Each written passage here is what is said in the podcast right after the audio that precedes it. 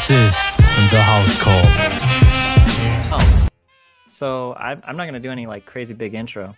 I think we should just get into it. So we had the Azerbaijan, which I've learned a couple different times how to pronounce now. I thought I, I was gonna say. I looked it up. I watched a video, you know, how do you pronounce the words? Oh, yeah. And somebody said Azerbaijan, and I was like, all right, shipped it. But those are always in like weird accents, and they, you get one from like it says Azerbaijan, one says Azerbaijan, and I don't Yeah. even know it. I just Yeah. know. I don't really need to look at them another flex. I don't really need to look at those like things. Um, that's another um, thing. I, I think I'm quite smart. I don't like. Well, it's not smart as in I like you study and shit, but I. I don't know.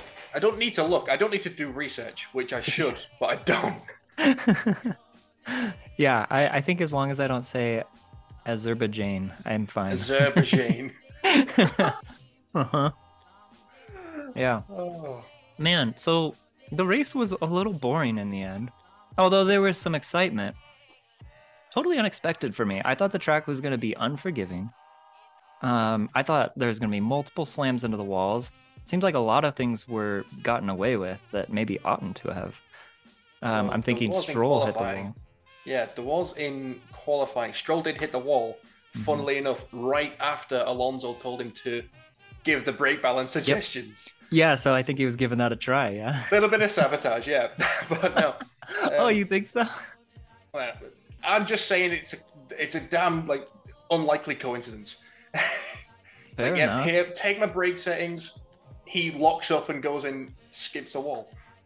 Interesting. That's funny. Baku, most of the like the carnage seems to come in qualifying, and it did because especially because there Yeah. were two qualifying sessions, and in the first one we had two. We had Gasly and who was the other one?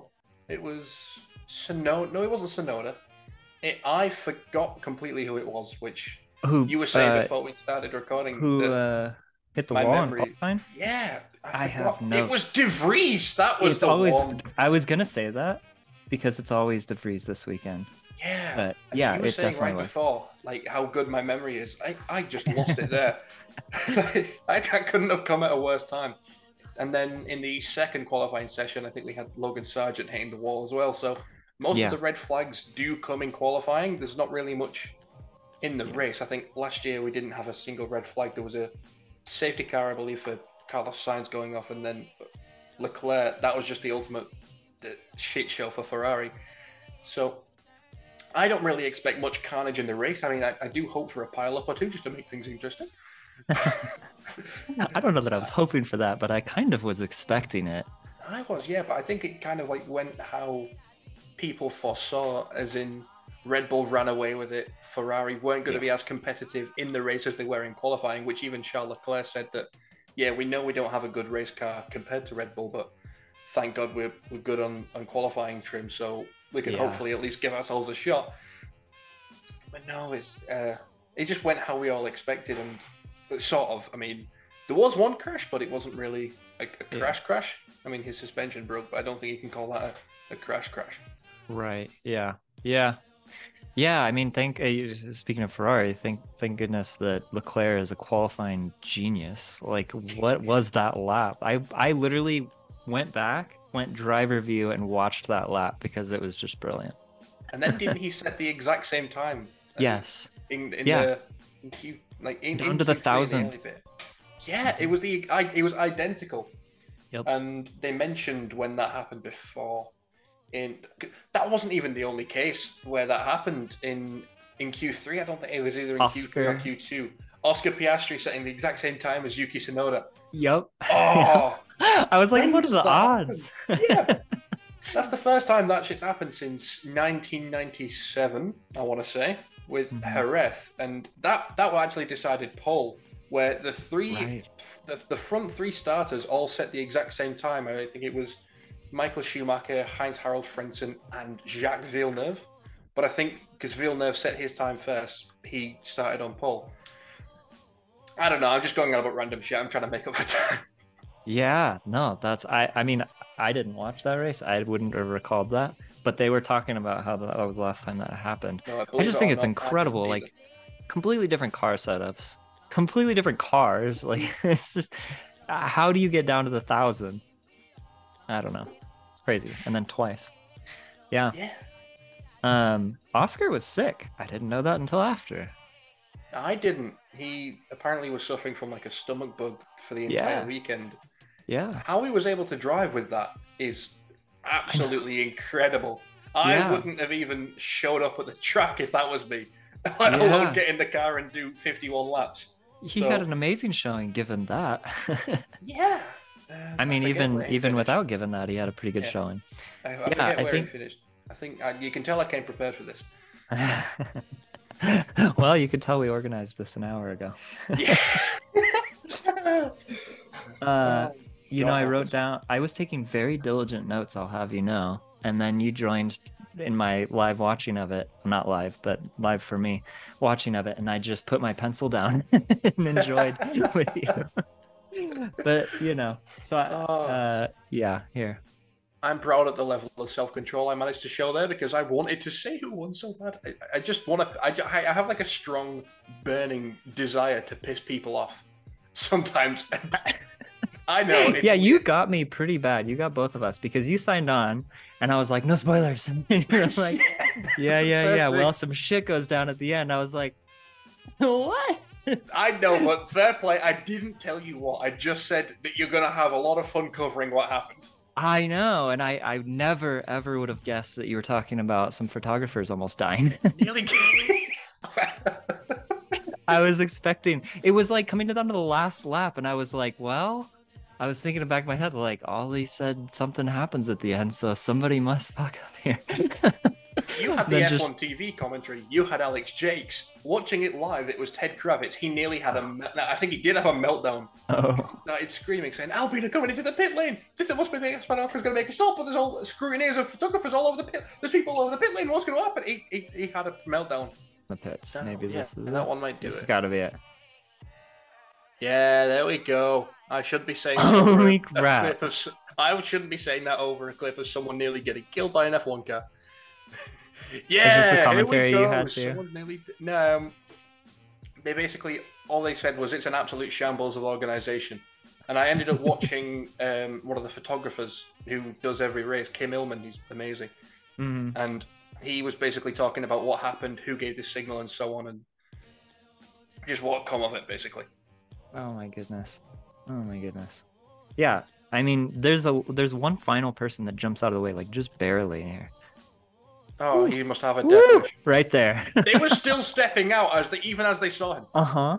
Yeah, because he, there's people behind a crowd of people that don't even see the car yet. That was that was And insane. I heard that the photographers there, especially lined up straight on, they didn't even hear Ocon coming down. Oh really? Yeah, because there were still cars going at a lot higher speed on track. So, Yeah. and they're going to be a lot louder. Yeah, yeah. Wow. Super dangerous. Super dangerous. That's like stuff that you wouldn't see in the modern era. Like you'd expect that would be like a 70s clip. And we've seen it three times in the last year. We had in in Melbourne, people had jumped the steward barriers and gotten on as they were crossing the Oh, line. Yeah, that's true. Obviously, we had Ocon, and then with Alex Albon in Melbourne last year, he made his pit stop at, right at the last lap as well, and there were people still in the pit lane. That. I forgot. Wow, it should have been extra regulated. It, it should be locked down and known, you know, Oh yeah, at this point. That's crazy. like how did they not know? Were they not like? Well, I don't know if they're keeping up with the race or not, but surely they must have known that Ocon still had to come in. They ought to be keeping up with the race. They're there to photograph it. Let's talk about Checo. Oh, Checo and Max. Checo. oh this on his own. smells of Hamilton and Rosberg. Please, all I'm saying, Horner, if you're listening, you're probably not. Let them fight, please. Let them fight. Yes. yes. I think Horner's on record recently as saying in the past couple days if uh, if Max wants to if Checo wants to challenge Max, he's free to challenge, which seems to be the case. I mean, I think they're racing flat out. You know, Leclerc uh, after the race, uh, not after the race. Yeah, after the race, he was uh, in an interview. He mentioned how Red Bull's both so far away that uh, they're they're likely not putting their all into it because they don't need to. But I, I was thinking they kind of are because they want to beat each other. I think the argument that the Red Bull are holding back is a bit stupid because, Yeah. especially with, and I think George Russell said it in Melbourne why would you, if it's preseason testing and you don't want to show your full capabilities of the car, then fair enough. Right. But you're four races into the season. Right. Why not? Why Right. just why not just go out there, put your best car out, and absolutely dominate? Why do you still feel the need to hold back when you're fighting for a championship? Maybe it could be a sign that they're too cocky and confident that they know they're going to win even if they hold back, or like it's just I think it's a stupid argument because why would you hold back when there's a championship on the line? Like in Right. testing when there's nothing to, to play for, that's Mhm. fine. But when when you're in the middle of the season, the, why do you hold back? Why do you hinder your own car's performance? I completely agree. Also, you know, let's say, you know, the other teams see them holding back. Let's say they're holding mm-hmm. back and they're, you know, half a second ahead of everyone else on a given track on a given day or something versus maybe they're pretend they're not holding back and then they're a second ahead like they're still ahead and the teams are going to be doing whatever they can to get as fast as they can there's no like i don't know like the holding back thing doesn't really accomplish i don't think too much in terms of strategy to hold back other teams other teams are going to go for as much as they can regardless of how far behind red bull they are everybody's trying to bring their all I hope they do hold back. Give us something to watch at least. So okay, so yeah, so we I want to come back to Checo, but if you remove the two Red Bulls from this race, it actually wasn't that bad of a race. It was like a fantastic race. It is, and there's actually good battling. It's just a shame it's for 14th. Yeah. You you Yep. want to see that like for the lead, and that's why 2021 I think was the best season of F1 we've ever had. Call me mental. Alongside 2010, it was just Mm. unreal, and because you had two like you had an amazing amazing battles, controversy, all that. People still haven't forgotten about it, and people still will not like forgive Michael Masi for that. And they haven't Okay, yeah, on. bring it bring it back to 2010 because I wasn't watching dedicatedly in 2010. Mm. Set it the was, stage. It was a mental season. You had five drivers in contention for the championship in Abu Dhabi. Uh, off the top of my head, Fernando Alonso, Sebastian Vettel, Lewis Hamilton, Mark Webber, and I want to say Jenson Button. And who who actually eventually did win it, Sebastian Vettel, wasn't even leading the championship until Abu Dhabi when he won it. Wow, wow. And Alonso, I'm pretty sure, still has a death wish on Vitaly Petrov um, after that race because he was he needed to finish at least fourth. Hmm. He was in fifth. Petrov was in fourth. He held him back for the entire race. He didn't give two shits about the championship, which you want. Wow. You know, you want people fighting for their position, and yeah. Wow. if you if you don't, you you go at the end of the day. So you, you can understand why. But Yeah. 2010 was just it was mad. It was one of the only seasons that we had Valencia on the calendar, and that was odd. That that track was weird. It's like it's a bit like Vegas this year. Um, Oh. it drove over this massive bridge. It was it's actually still there, but it's abandoned now. And you can still Oh, go really? to it. You can still see like 10-1, like the curb on the inside and the big hairpin at the back. Wow. 20 it, it, it feels so weird because it was only 13 years ago but it just feels so different it's like you've gone back in time like 40 years or something but it's only at the start of the 2010s it's just so weird how quickly things have evolved We're old, Ollie. We're old. yeah old yeah 13 years ago that- is yeah. I'm I'm 33. I'm not old I'm 90 I'm not i'm nearly 20 that makes me feel old You're 20? Okay, then Nearly, you don't get that designation. You're young. Screw you. I'm old. thank god i don't want to feel old thank you uh, Mark Webber, funny you bring that up. Mark Webber is now Oscar Piastri's what coach, strategist, something? Uh, I think that and his manager as well, like sort of his agent. So he was the one That's that right. sort of negotiated his way into the McLaren seat. I see. But Okay. I don't I don't really think he had much to do with the um, incident with Alpine, shall we say? Right. Yeah. Yeah. And I think there was a race uh, that I mean I didn't catch, but I think there was a race that Mark Webber was uh, supposedly vomited into his helmet. Do you remember that? I do. That was Suzuka in 2000 and either five or six, I want to say, but it might have been later. Look at that brain, stats master. Yeah. All I know is that it was like lap four, and he ended up coming onto his radio saying, "Oh, I'm vomiting. I can't do this much more." And then the sounds of him vomiting, which um, Oh my god. I can't do, otherwise it'll make me feel sick. Yeah.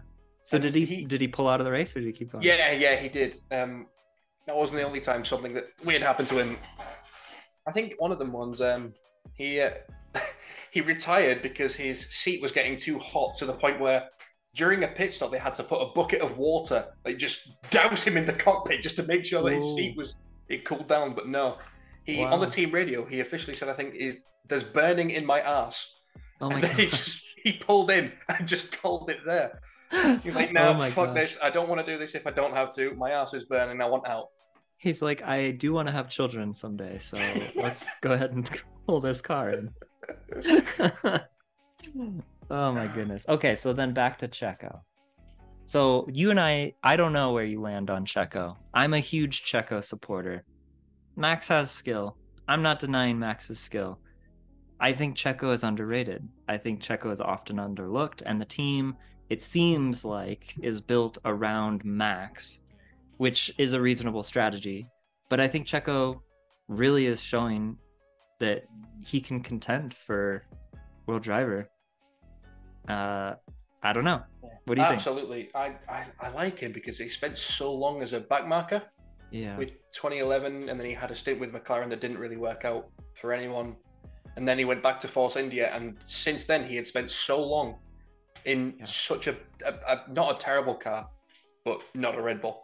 Right. Um, It really wins your heart when when he does, drivers. yes. Yeah. In Bahrain in 2020, oh my god, I screamed like a girl because he, he came, and that was the first race I think properly that he showed that he's a championship fighting driver because he was spun to the back on lap one, came through the entire field. Bit of misfortune Yeah. for George Russell, which cost him the win. But no, um, I really do like Checo, and I do think that he's one of the only drivers on the grid that's capable of taking it to max. But I think, to be Yeah. fair, I say that, but if you put half of the grid in the RB19, Yeah, I yeah, think yeah. A lot of them, I think a few of them could take it to max, but Uh huh. I was Max is say. just a, a different beast. He's on a different level, and I don't think I don't think that Checo will beat into it. But I want them to at least fight, just so it's not completely boring, and just to show that Red Bull don't have clear favorites. Which you wouldn't blame them for having a favorite in Max, but you don't want it to make it too obvious, just because you know, you've there's been so much controversy and so much shit that's been caused by releasing drivers, especially such as Alex Albon, Pierre Gasly, Daniel Ricciardo in the past. So yeah. you, you don't want the to, things to boil over and Checo to leave because he doesn't feel appreciated. Right. Yeah. Exactly. Yeah. I I think it's an all right strategy. You just have to manage emotions, and they seem to be getting on a lot better than they had in the past. It seems like. I don't know. They seem Things have had to turn over pretty quick. If we remember Brazil last year, when um, that that entire year was just chaos between the two. Yeah. Because in Monaco, Max accuses Perez of deliberately crashing and qualifying to Right. keep pole, Right. and then in Brazil, when Sergio lets Max through, Uh-huh. in to try and catch the Ferraris ahead. He could he couldn't, and the agreement was that if he didn't catch them, he'd let him through. Did he let him through? No, he didn't. Right. And and that Max a said he has his reasons. That was that was what he said. He said, "I have Yeah. my reasons, and you all should know." So th- while he never actually directly said, that's what a lot of people thought it was for. Yeah, and his the the reasons he's referring to are selfishness and immaturity. I think. what else could stand in for reasons there? Costing I him pole mean- in Monaco, I think, would be a pretty big one. yeah, yeah, right. And I don't, I don't, I don't back that argument because yes, Perez did crash in Monaco at the last second of Q3, but Carlos Sainz crashed at the exact same spot. Mm. Thir- like not even thirty seconds, like five seconds later, crashed at the Mhm. exact same spot, the exact same incident. So unless they've both deliberately done it, which the Right. chances of that are slim to none. I don't think he deliberately crashed. No, there's no reason for him to. Yeah, I think that would be pretty scandalous if it came out that there was a deliberate crash. Speaking of deliberate crashes, we'll get onto that later. I have a very good point in here that I, I can't wait to get on. Br- bring it on now. Let's hear it. Let's go. Felipe Massa has gathered a legal team to challenge the results and protest the results of the 2008 championship season. 2008. Yes, That's a long time ago. it was. Yeah, and it's y- you can tell he's thought about it because it's it's been a long time. He's It's not long enough. Huh? 15 years ago. Yeah, maybe. I mean, He's he's, got it he's had a bit of time to think. But no, for, for that context, you need to go back to Singapore. Now, Singapore was It was the first ever night race in F1 that year, Singapore 2008. Really? And yeah, Alonso ended up winning in a not quite as dominant Renault. But the only reason he did win was because he had pitted before. And then right after he came out, his teammate, Nelson Piquet Jr., had crashed. And it came out after that he crashed deliberately to help Alonso. oh, where, wow. where does this tie into Massa? I hear you ask. Don't worry. Mhm. Massa had suffered a pit stop error with his refueling when it was still allowed. And the hose had gotten stuck into the, the valve and the little opening on the Oh. side of his car, and they Mhm. couldn't get it off. But then the green light showed, he drives off, the hose comes with him, wipes Oh. out one of his mechanics, and he has to stop at the end of the pit lane, and they had to basically force it off his car. That dropped him down to last. Then Lewis Hamilton ended up finishing third behind Nico Rosberg. And those would, I think, eventually be the points that proved to leading him win the championship because he only won it in the end by one point in Brazil. Wow. After the race, this this is where it gets interesting because, like in the years following the race, the former CEO of F1 Bernie Ecclestone has said he's gone and looked back and he's gone, yeah, you know what? Maybe we should have overturned and avoided the results of that race. So that's probably leaded Massa to think, hang on a minute, I've got a shot at a legitimate claim at that championship. So he could be awarded it if he decides to go through with it. Wow. So okay. So how would the FIA handle that? How would the fans handle that? How would that go down? There would be 15 years old. absolute riots, especially from the, the Team LH fans. Um, they wouldn't like it at all because not only does it mean he gets one less, he also no longer is equaling Schumacher's record. And I think that that means that debate is probably over. But I don't, I, I don't think he will because you don't really like go that far in history just to overturn the result of the championship. I mean, I could say if I were an F1 driver in the 70s, you know, something happened in that race that I don't like. I should have been the champion then. You know, you need to go back and look at what happened 50 years ago. It doesn't really make sense. Yeah. Yeah. I mean, so I mean, I'm no lawyer or anything, but you see this in in court cases and stuff where new evidence comes out and somebody's been sitting in prison for a number of years and justice has to be served. But I think this is kind of like a different scenario. I don't know. I think there would be Yeah. outrage either way. Yeah, there would be definitely, but I know you, Felipe Massa's he's moved past it, so um, I'm not sure that he would be like ironclad on going through with it. But it is an interesting thing to, to keep a track on, and I kind of hope he does just to see how that all transpires. I just like sitting here and watching the world burn, to be honest. So what is it that he's up against? He's he's considering filing a lawsuit. Uh, yeah, what is it and doing? just to it's just trying to overturn the results of the 2008 championship and him giving the world the drivers' championship for that year. And how does how does he go about that? Like through press or through talking to the FIA, or is it literally legal action? I, I do think he gathers a legal team for that. And then takes it to the FIA. Obviously, there's been a change in personnel, and not everyone who was there in 2008 is still with them. sure. But it's still the organization as a whole that was still governing the sport back then. So you do take it up with them, and then you go back and see, right, well, you need to investigate what happened, overturn the results, and give me the title. Gosh. That's crazy to think that 15 years ago results are being contended. Yeah. That's crazy. Fast is retiring. So this is the man I so like I alluded to, I haven't followed F1 dedicatedly for the past decade like you have. I've gotten much more involved uh, in the past couple of years. So Franz Tost isn't like a household name for me, but he's been around for a long time, yeah. He has. He's been in control of AlphaTauri or Toro Rosso since they were formed in 2006, and he was the one who gave Sebastian Vettel his big break in Formula One, and we know how that ended. So he's like he has done wonderful and just miraculous things for that team, but he's he's been in F1 for let me try and count 17 years, wow. and so you'd understand why it's time for him to step down. But Ferrari Sure. weren't happy with that announcement because Yeah. alongside that, they also announced that the Ferrari's technical director Laurent Mekies has is going to take over, and they were like, "Well, hang on a minute, we weren't quite ready to let that information be public." So Mhm. you just just slow down a bit, chief. Yeah, well, it's public now. is and that, that that means that now got to like scramble through contracts and stuff get like sorted when he's going to leave who they're going to bring back in it's, it's just going to be a madness in ferrari It's it, when is it not a madness in Ferrari? Ferrari just is madness. it, it's But controlled madness it, it's madness but they're I don't want to say they're good, but they are very good because they can win races. But it's, it, well, it's it's controlled chaos. Controlled chaos, and eh, you know they're the car in red. That's what that's what every you know seven year old turning on the race. As Sebastian sees. Vettel says, everyone is a Ferrari fan. Yes. Yeah. Exactly. Yeah, and I don't know. I mean, Leclerc seems to really want to do it with Ferrari. He Yeah, seems but to then be there have also been rumors of him jumping ship to Mercedes. I've heard that. Do you think he'll do it? It's a tough one because Yeah. right now Ferrari, even with all the chaos, look better than Mercedes. Yeah. But you just think that if Mercedes can find that one little thing that made them click in the turbo hybrid era, that they're going to be on it. And but then that also begs a question because Hamilton has been rumored to retire for like at least the past three years. Okay. And does that sudden change in Mercedes' performance make him want to stay and fight for an eighth? Because I think he's already ruled out this year because the car has been too similar to last year for too long. I think if they needed to, if they were hoping to fight for a championship, they would have needed to make the changes at the first race. Yeah. Yeah. But I think they're I- too far along to, to start planning a title hope. Yeah. But I don't think he's gonna. I think he did sign a multi-year deal with them last year.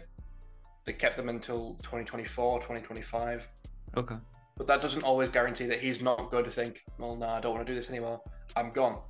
So Leclerc, I think, would be first in line to to take that seat. Especially, I don't think Lando Norris would, even with his growing rumors of leaving McLaren, because he's more, I think, Red Bull. Like I don't know. I, yeah, I think Lando really wants to stay with McLaren. I think the rumors seem to be everybody but him saying, yeah, "Why don't you leave?" and that's because he's still there. yeah. I, I, think that there's, there's two different stories. One when you're with the team, and one where you finally left the team. And you can look back and say, "Nah, I wanted to be gone the entire time. I was just trying to please management." yeah. No, it was like I said in the first episode. How long does that faith last? Because you Yeah. you cannot, with a driver of his skill, Yeah. be sitting in an average car year after year after year and not challenge for a title, which I do genuinely believe he could be doing at this point in his career. I believe so and it's too. just it just grows on you, and you think, right, well, why am I not getting the equipment I need to win Yeah. races, to challenge for championships? Yeah. I'm going to go somewhere that will give me that equipment, and you know, in the best interest of my career, have fun with whoever you bring in, Pato from IndyCar or Alex Palou or whoever you bring in. I don't care. Sayonara. He is pretty young, so he may feel like he has some years to play with. He has came in as the youngest, one of the youngest. He was 19 when he entered. Same age as me. Right. What have I done with my life? Yeah, why aren't you Lando Norris? Come on. Oh God, no. No, uh, yeah. So how old is he now then? 23? 24. He's either Or- 23 or 24, I think. Okay. yeah. So I, Um, I kind of feel like he has some years to toss around. I don't know. I'll speak as an old guy. I kind of tossed around most of my 20s. You kind of just spend them frivolously, and then you're like, oh, crap, 30. Oh, shit. Uh, when did that get You're not here? making me excited for that at all. That's how it goes. That's what. If I end up forward to. 30 and being depressed, I'm blaming you. Oh, I'm not depressed. I just feel like I definitely spent some years a little, a little, uh, yeah. You don't realize how fast they come, but yeah, I I think that he has a he has a clear, uh, view of wanting to do it with McLaren. Absolutely, And- but I, I just don't think you will. I think you're right. I don't think McLaren is going to be up at the front of the grid this year. The best year they had in recent years was 2021, and even then, they didn't look like a contender. They won a race in Monza, they almost won a race in Russia, and they still didn't even look that good. I mean, No, yeah, in Monza, they. I don't think that was as good as Russia would have been because Max and Lewis crashed. In Russia, they were both still in with a chance. I think Max had a Mhm. yeah, Max had a grid penalty that dropped into the back, but he's still still Max Verstappen, you know, and it's still Formula One. Anything can happen sure. in two hours of a race, but they just didn't. They looked average at best at, for the majority of the races, except the one that they won. But no, I, I don't think that they're in a position unless something changes drastically and fast. I don't think a they'll be able to challenge for a championship, and b they'll keep Lando for much longer. Yeah, I think he's signed a contract through at least next year, but maybe the next two, to be honest. Yeah, but yeah, like but you as say, Daniel Ricciardo proved to us last year, contracts in Yeah. Formula One mean fuck all. that's good point. That's a very good point. Yeah, yeah. And- I mean, I, I, uh, we're both McLaren fans, so we got to be careful about being too heavy. But I really have been enjoying Oscar and Nor- and uh, and Lando just kind of like challenging each other. Oh yeah, and they look like such good friends as well. So early on in a little Yeah. partnership, it's almost Yeah. as if it's, it's like Carlando coming back again, which I still haven't. Lando, yeah, Oh no! Don't even get me started because that, was that was yeah, that was Like, very very good. in one of the uh think in like the little post race 30 second clip on the Instagram, like they were both looking at each other like there is nobody else in this paddock I would rather be standing next to right now. It was so cute. It was it was so good. It, it was like this Yeah. might be it. This was this is probably gonna end up being what they thought Lando and Daniel was gonna be. yeah. better.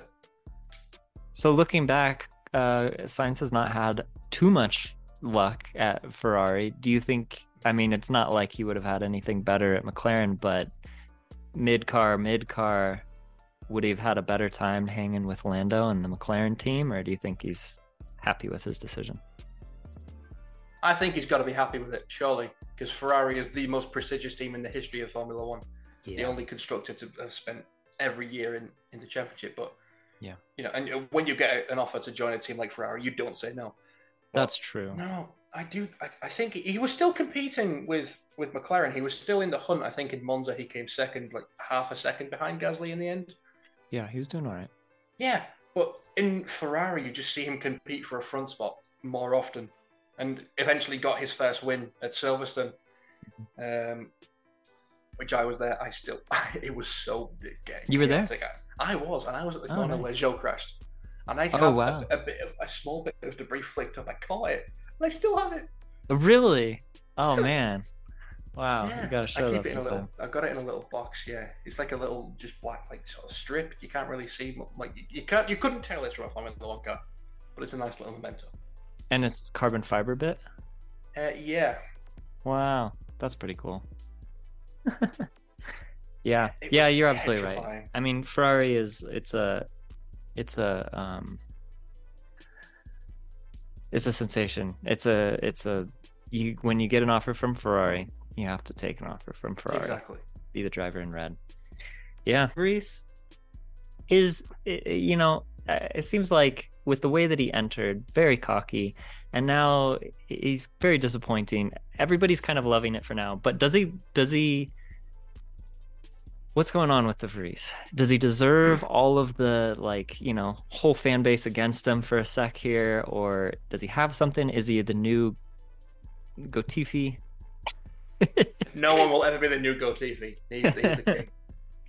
But no, I don't think that he deserves all the hate that he's getting, and I do think he deserves a seat in Formula One.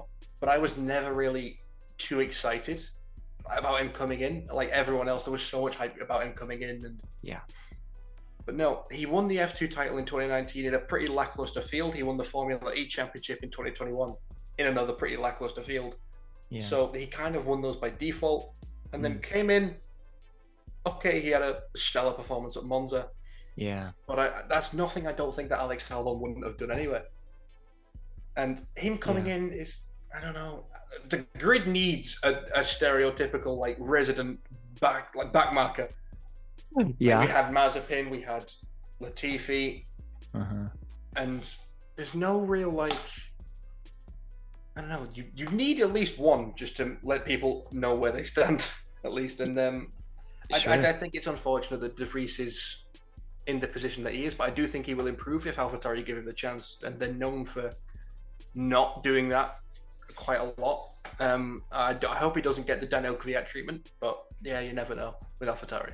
Yeah, I, I, I think that um, so he had some impressive things coming in, but I think a lot of the hype was generated from him more than other Yeah. people around him, and that makes a big difference. Like if you contrast that with Oscar Piastri, a, a very impressive record coming in, but the guy's real quiet and humble, and that makes a big difference. You want the you want the the, the hype buildup to be other people speaking about you, not you speaking about yourself necessarily So I think he's kind of done this to himself, but I kind of think this is just like the hangover from that cocky, overhyped period. And I think he'll settle down and uh, not settle down, but I think he'll his performance will uh, get better than what we saw. I just think weekend. it comes down to unrealistic expectations because people foresaw a lot better for him than what he's actually doing.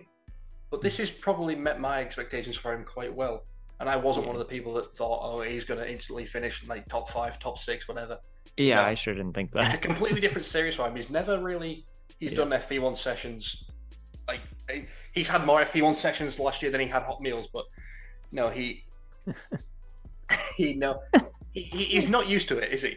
He's, he Yeah. needs time to, to settle in to develop himself, and once he does, I do Yeah. think then that the expectations will start seeing him match what people thought of him, and maybe even better. Sure. But Yeah. not right away. No, you can't really expect anyone to hit the ground running like like Yeah. that. I love what that dynamic has done to Yuki. I mean, he's become the team leader at this point, and I think he's really shining for it. AlphaTauri updates seem to have hit well. Uh, their straight line speed this past weekend was great, and um, Tsunoda put in what, what was he? P7 for qualifying? Yeah. Not for the sprint though. No, that that was for the sprint. For the In sprint, the yeah. race, he was P9, Yeah. uh, just in front of Piastri. Which yeah. I like the dynamic of Yuki being team leader. Is it you, you get to see more like what he can do and like under a, a position of of stress, like of pressure. Yeah. Because in you even said as uh, my cat's just come through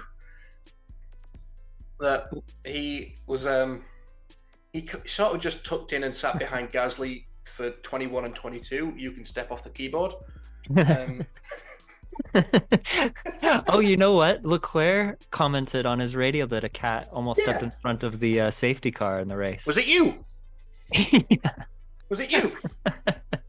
oh, what's her name or his name? Monza. Monza. you never stop delivering, Ollie. Uh, Monza. she doing- yeah, she was just something on the back of the chair, pissing me off. wow, adorable. And on me. I think we've all kind of had the same like kind of experience where he was like a little brash over the radio at first, a little bit of an unlikable person at first, but I think he's super grown on the inside and as a driver. yeah, he is. I think De Vries will be on a very similar trajectory to him because in 2021, Tsunoda came in. He did okay in his first race, um, P9 in Bahrain, and then just crashed. And he even said when he got his contract renewed, "Oh, I'm surprised that that's happened because I crashed a lot and cost the team a lot of money." Yeah. And he's just so likable, though. I really enjoy Yeah. him. Yes, he gets frustrated, but you expect if you were in that position, you'd know at 200 Sure. miles an hour and someone cuts across you, you're not going to Sure. be happy. Sure. Yeah. No, I, I I do really that like kind him. of stuff for sure. Yeah, yeah, Yeah. I do really like him, and I think that sooner or later, I think if um, Tsunoda maybe even goes to Red Bull, and then De Vries becomes team leader if he sticks around at AlphaTauri for long enough, I think he'll eventually grow into that position as as well as Yuki has done, and I think we'll see similar performances, if not better, out of him. It's just that the car that Yuki's been given hasn't always been great, but I think if you put him in good machinery, as we saw in Formula Two and the several junior championships, that he can win races. Yeah. Yeah, and uh, quite a good defender if uh, Oscar Piastri is to answer to that. yeah. All right. I think that's everything we wanted to cover about the past weekend, except for the ah sugar. Just- we'll just get that in there. Ah sugar. Ah, sugar. That is Love that is a thing. That is something that British people use a lot more than I'm proud to admit. oh, is it? it was is, brand yeah. new to me. I was like, what a guy. There's sugar. Bollocks is another popular one, but he's not going to say. He's too nice to say bollocks. Yeah.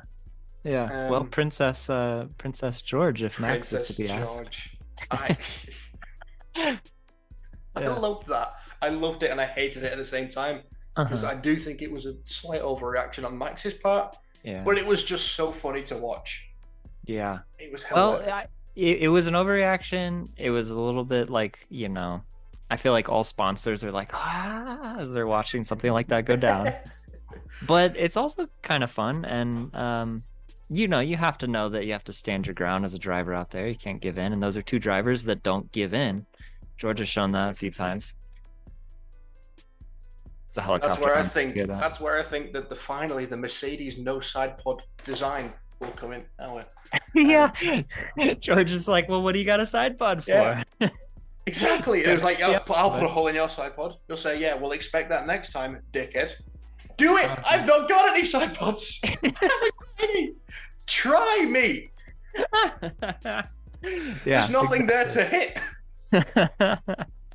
yeah, but so Max got out of the car and was staring, hands on hips, at the freaking Oh, yeah. hole like in a- its side It's like an. Alonso at Brazil 2012. That that, that meme. I couldn't believe how big that hole was, to be honest. And given that, I was a lot less excited for Leclerc holding on to second, because I was like, well, that's a lot of uh, that's a lot of drag. yeah. Oh, I mean, even with a massive hole in his side pod, I- the RB19 is again, it's probably the most Yeah. dominant car we've seen in F1 for a long time. Yeah, for sure. And even if you put a hole in it, uh, that just shows that gives Red Bull all the more reason to be as arrogant as they have been. You could Yeah. put a hole in it, and it would still be the quickest car on the grid. Yep. Yep. Yeah, and then uh yeah, uh the Horner saying you got by without contact and Max said, "Yeah, I know how to do that." such sass, such sass. I, love it though. And, I'm and if you're that if you're Perez as well, and you if you heard that message to Max at the end, Perez got lucky. Yeah, I don't know how he's going to feel about that. I, wouldn't did not happy. like that message. I mean, it just seems unnecessary. I mean, he can say that to Max. Like, that's such a public place to be saying something like that. It just goes to show how much Horner and the Red Bull team are built around Max. I just think honest. Horner needs to remember that he's in charge of two drivers sometimes. Yes, yes. And that it's Yeah. not just Max Bull Racing or whatever the, f- you want to call it. Max Bull Red Racing. Red Verstappen Racing, whatever. I don't Uh know. Yeah, It's, yeah. It's just it just seems too Max centric at the moment. I think he It needs does. to be. A, you don't blame him, but you need to be a little more accepting that okay, you've got two drivers who can fight for a championship. Let them. Absolutely. I hope that we do see that. One thing that, um, you know, while Max is a very uh, good driver, one thing that I feel like people get over on him is I don't think that he has the like 10 or 20% of his brain reserved to thinking about strategy like some of the other drivers. Leclerc and George Russell, especially, always are thinking. Alonso, of course. Alonso just has 120% of a brain. He's just always thinking. And I, I, I just don't see that same level of like finesse out of Max. I mean, he's a good driver. He's fast as hell. But he just he kind of gets played sometimes. Like Leclerc uh will will make him burn through his tires. I think Checo said this past weekend that's what he was trying to get Max to do is just burn through his tires at first.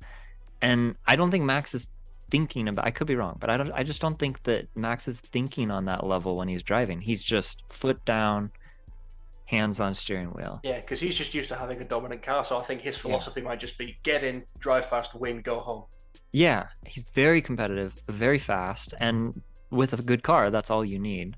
But I really love it when I see that like 4D chess being played from the drivers and it's not oh, just the yeah. team strategists. I love to see that.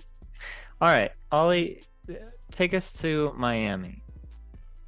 That is a it's a very weird one because it's a street circuit, but it's built more like a purpose-built track, and I think that might just suit Max's style a little bit more because he's more used to those. And with Perez, he's more suited to like traditional street circuits, big ninety-degree corners, you know, bumpy surface. Yeah. None of that you really get at Miami. it's more flowing and like it's a bit like Jeddah. Um, so yeah, I just think that Max again will dominate. I, I don't- I don't think it's really a car specific track. Um, although Ferrari did perform a lot better there last year, but then they were a lot better in pretty much every regard last year in comparison to this year. Yeah, So so far. I don't know in terms of like who I think will win. I still think it'll be Red Bull. But like, where do I see like the underdogs and stuff? I don't know. McLaren were running pretty well there last year before Norris got killed by Gasly. But no, I, I- just still think it'll be Red Bull. You know, races nowadays are very boring to predict because every race is just Red Bull, Red, Red Bull, Red Bull, Red Bull. Uh-huh. Nobody can stop them at the moment. Yeah. Well, I uh you bring up Gasly. I sure hope he has a better race than he did this past weekend. And yeah, he he deserves it. I think he's been putting in some work. He just had some misfortune for sure. Yeah, Miami. Uh, I don't find it to be as interesting of a track out of out of the whole calendar. Um, I don't know.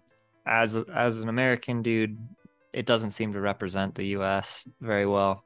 It probably represents Florida real well, but it just looks like a giant cheeseburger to me. Yeah. So- My dad gets excited because he's a massive Miami Dolphins fan. Oh, and okay, the, yeah. The, the circuit is literally in the car park or parking lot, I should say, of the Hard Rock Stadium. So he gets excited, and that's pretty much the only excitement I see all weekend regarding. Yeah. um, except when they brought in Juan Pablo Montoya for commentary on FP2. Oh, I was Mm. screaming. Oh, I loved it. Um, Wow. But the one that, um, because we get five races in the next six weeks, or like sort of four now. yeah. quick succession. Um, Baku's just passed. I'm really looking forward to, to Monaco as well. That's just that day in Yeah. general, I think, because in the Indy 500's on after that, which is, I think, I still am under the impression that that's the best race. Full stop. Monza. Oh no, no not Or which Monaco. one? Um, the Indy 500. I love. Oh, that. oh, oh, oh, I- oh, I oh. absolutely love that race. Um, God, that was a bit. He was like, he was. He was like, what was that? Oh, oh, oh, oh, oh, oh, oh, oh, hang on. We do not talk about other sports here. Sorry. That's not how I meant it. I was just catching up to you. I think I missed something and I looked a little dumb there for a second. I was like, oh man. I was committing a crime against humanity for a second. I was like, uh, Nope, that was just me reprocessing, uh, rebooting. no, there's nothing really exciting about Miami except the huge celebrity appeal Yeah. and the, just the spectacle. Because in terms of putting on a show, it's probably the best I've seen ever, apart from probably Vegas when that comes around. That'll be interesting to see. they're going to put a lot. And I mentioned to you when we were watching Baku that they're putting on like a three million dollar package on for something. Yeah. That's insane money It is, just but it's just it, it's showing you just how much they want to make it a spectacle. yeah. But that then do does that take away from the race because Miami they tried so hard to make it a big show, you know, all Right. glitz and glamour and sh- br- bright lights and fireworks and all that. Right. Do you think that's just taken away from the racing? I think because they're just they've not really focused on what happens on track, especially when all of the weekend is supposed to be about that. Yeah, you know, I- think both can coexist, and I think those who want to pay attention to one thing or the other can kind of do that. I I I believe that the showiness and the fireworks can happen as well as a good race on track. Um, I'll go with that until proven otherwise. So I'm all right with all that stuff because it brings some people into the sport, and more attention and more money kind of bringing into the sport makes a lot of things better. So Yeah, but I'm, then I'm that sort of just drives the greed level of the, especially the owner. I think I don't want to say anything too bad because well, I don't know. He could see this and I'd get he'd sent like a, a mob of Italian madmen at me. Yeah, die. But no, there's he's just I don't think he's like he's just doing everything for the money, which is in, it's the case sadly in a lot of things, and it's the reason why we don't see many historical tracks. I think they're talking about Spa getting replaced Um, only acceptable if it's by Kyalami. I will not be hearing anything otherwise. Um, but it money drives everything now, especially in Formula One, and that's the reason I think there's a, a Vegas race now is because money. They want it to be a massive Yeah. show and spectacle. And Yeah. that- it's weird because the track looks so bad. I'm ex- I'm fully like ex- I'm I- I'm willing to be proven wrong, and I really hope I am. But when you just look at the layout, and especially with Miami as well, when that first came out, it's better than the other one they had proposed. Holy shit! The other one, straight corner, hairpin, straight another hairpin, corner, finish line. Yikes. That's like Vietnam 2.0. I'm, we're not having that again. And they're talking about going back to Vietnam as well. Another thing.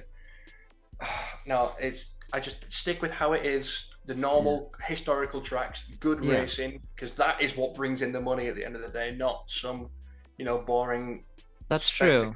I mean, there, yeah, that's a fair point. That some sort short-term vision can kind of like sell out what the essence of the sport is, and and it it peters out because it doesn't have the actual, you know, essence of it. Yeah, yeah, definitely. I do like those historical tracks. I do. Oh, I yeah. don't typically like newer tracks. I don't. I don't like purpose-built tracks as much as city tracks. Also, I don't know. Although I, think I'm alone on that one. I may be a little biased, but my favorite track is always Silverstone. I Mm. just love it. It's historical. It's been since 19. It was the site of the first ever F1 race as well. that's um, a lot of people's favorite track. It is, yeah, and for good reason because it produces such good racing, Mhm. and Yeah, yeah, fair enough. it's, it's just amazing in every single way. Yeah. All right. Well, I I think we've done a nice uh, coverage here. I don't know how many hours we're at, but, but I think that's everything I was hoping to talk about. Yeah, hopefully we don't have to do much more. It is 3:01 a.m. for me. It is. I didn't even look at what time it was. Wait a minute. Is this your normal schedule? Are you just like up late? It might as well be now. I used to be okay, like in terms of going to bed at normal time, but now I'm sort of like, okay, well, I'm going to bed at around these times anyway, so I might as well just stay up and, and do a few things. So Oh my goodness. Well, I'm sorry. I didn't even consider what time it was there. We could have. You said I'm free all the time. I didn't realize that meant I- 24 hours. all a the day. time, all the time. I have no life. oh my goodness, Ollie. Well, you're 20, so you can do that kind of stuff. If I did that, I'd be out for all of May. All right. Well, uh, I look forward to the next race. We'll have a nice coverage of that. Maybe we'll get our stuff together and do a little another look ahead, but maybe not. Maybe we've covered it already. We'll certainly get some shorts out there. Hmm. But um, until next time, huh? yeah. See ya.